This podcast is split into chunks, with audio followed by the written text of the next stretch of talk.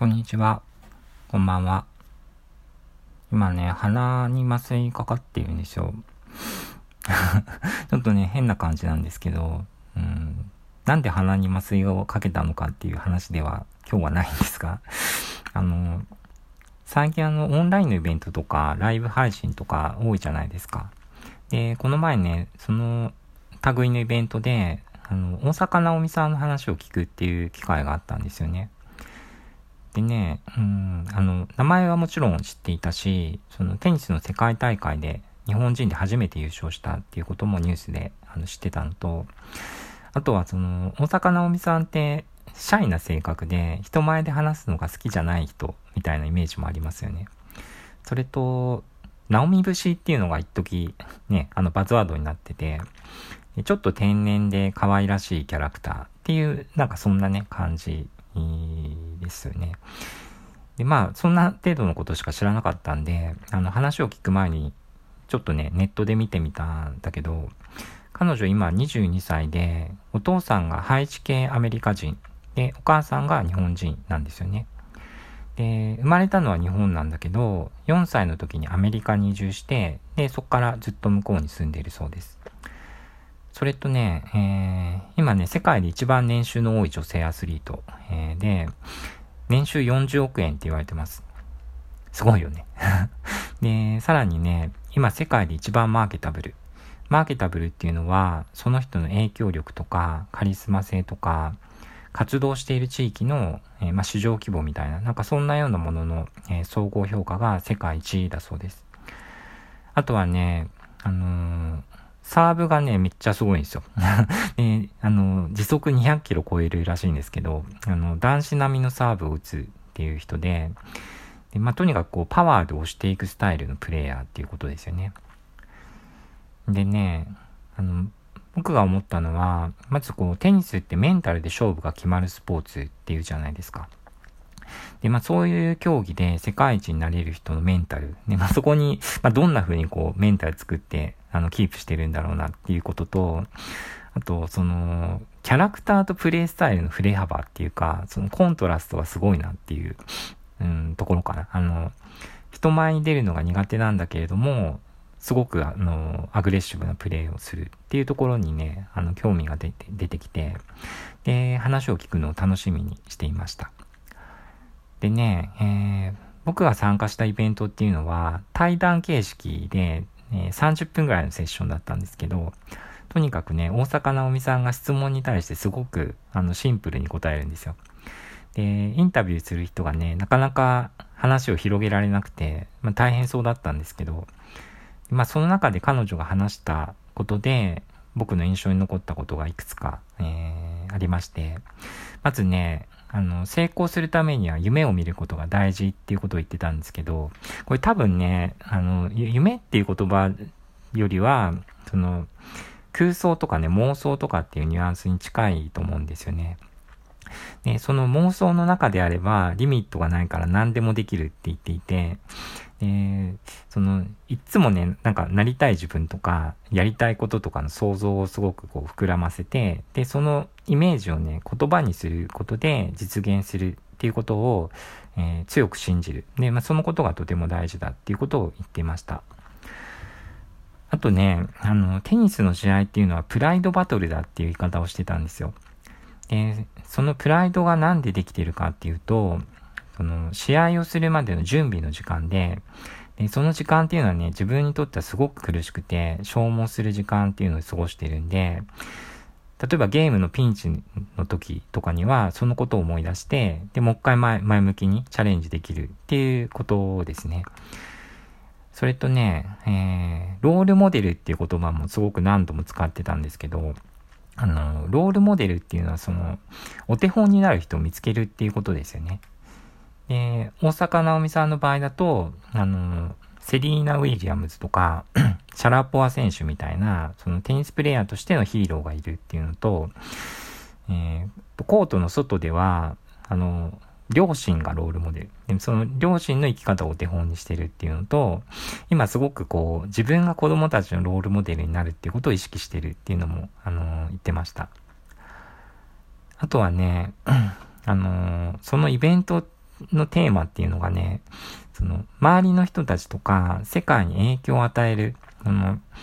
英語で言うとインパクトを与えるっていうテーマだったんだけど、あの、あなたにとってインパクトって何ですかっていう質問に対してね、あの、ちょっとこれ英語で言った方がわかるかなと思うんで、あの、believe that there is time to change course って言ってたんですよ。で、まあ、日本語にすると、えー、っとね、その時間が進んでいく、まあ、進む方向を変える時間があるって信じるっていう、ちょっとね、わかりづらくなっちゃうんですけど、なんかその言葉が、あの、とても印象に残って、うん、なんかすごく深い意味のある言葉だなって思ったんですよね。で、まあ、あの話を聞いてみての感想なんですけど、まずね、その、すごくやっぱり静かに淡々と話すんだけど、とってもリラックスしてるっていうか、地に足がついてるっていうか、すごくこう自信に溢れてるっていうようなあの印象を受けました。チャットに書いて、あの、書いてるいろんな人がそのオンラインのイベントなんで、その感想をみんな書いてて、それが流れてくるんですけど、あの、謙虚っていう意味のハンブルっていう言葉をみんな書いてたんですよ。えー、ハンブルだけど現実的だとか、ハンブルだけどロジカルだとか、ハンブルだけど彼女は本物のアスリートだ、みたいなことを、あの、すごくみんなが言ってました。で、まあね、これはね、あのー、なんかテレビ向けのこうサービスみたいな あのことをする必要がなかったからだと思うんですけど、あのー、まあ、とにかくね、天然キャラっていう印象は全然なかったですね。あとね、思ったのは、その、大坂なおみさんって、その試合の映像とか見たりすると、あの、ラケット投げちゃったりとか、なんかすごくこう、激しい感情を表してたりするじゃないですか。で、それがね、批判されたりもしてるみたいなんですけど、あの、まあ、妄想の話とか、ロールモデルの話とかっていうのを聞いてみると、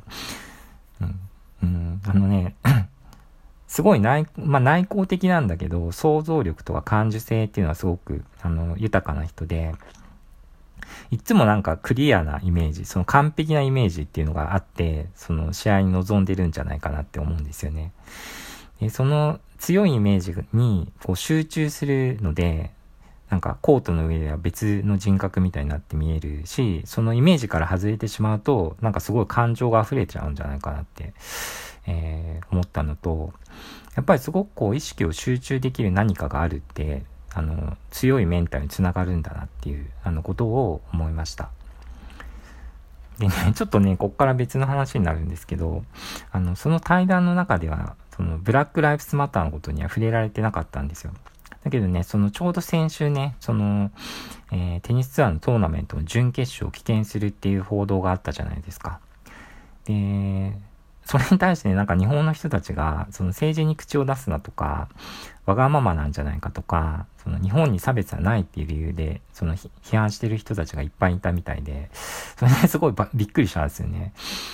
えー、これね、その、その前に、そのツイッターで、その大坂なおみさんが、あの BLM の日本でプロテストをやるっていうのがあって、でもそこにその参加の呼びかけをしたことに対してね、あの、コロナの時期にそんなことするなっていう、まあそんな批判があったことがなんか呼び水みたいになってるみたいなんですけど、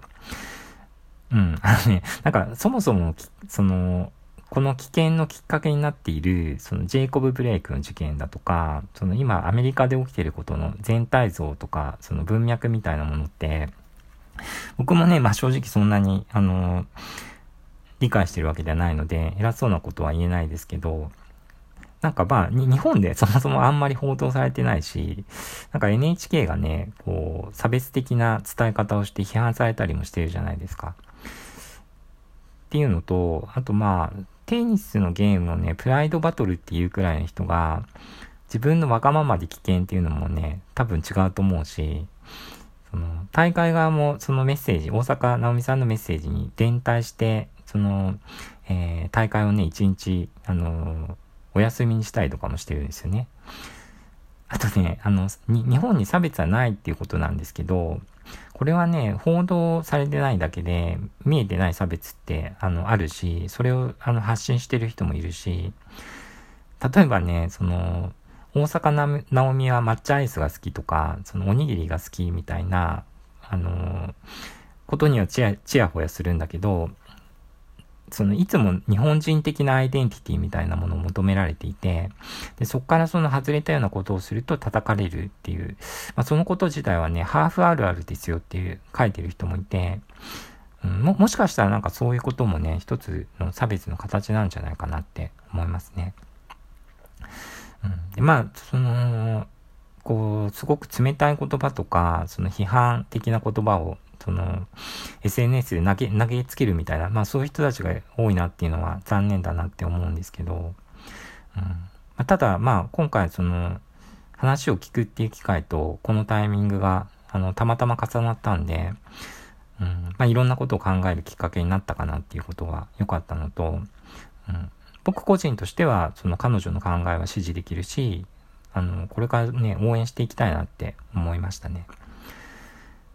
では、聞いていただいてありがとうございました。また。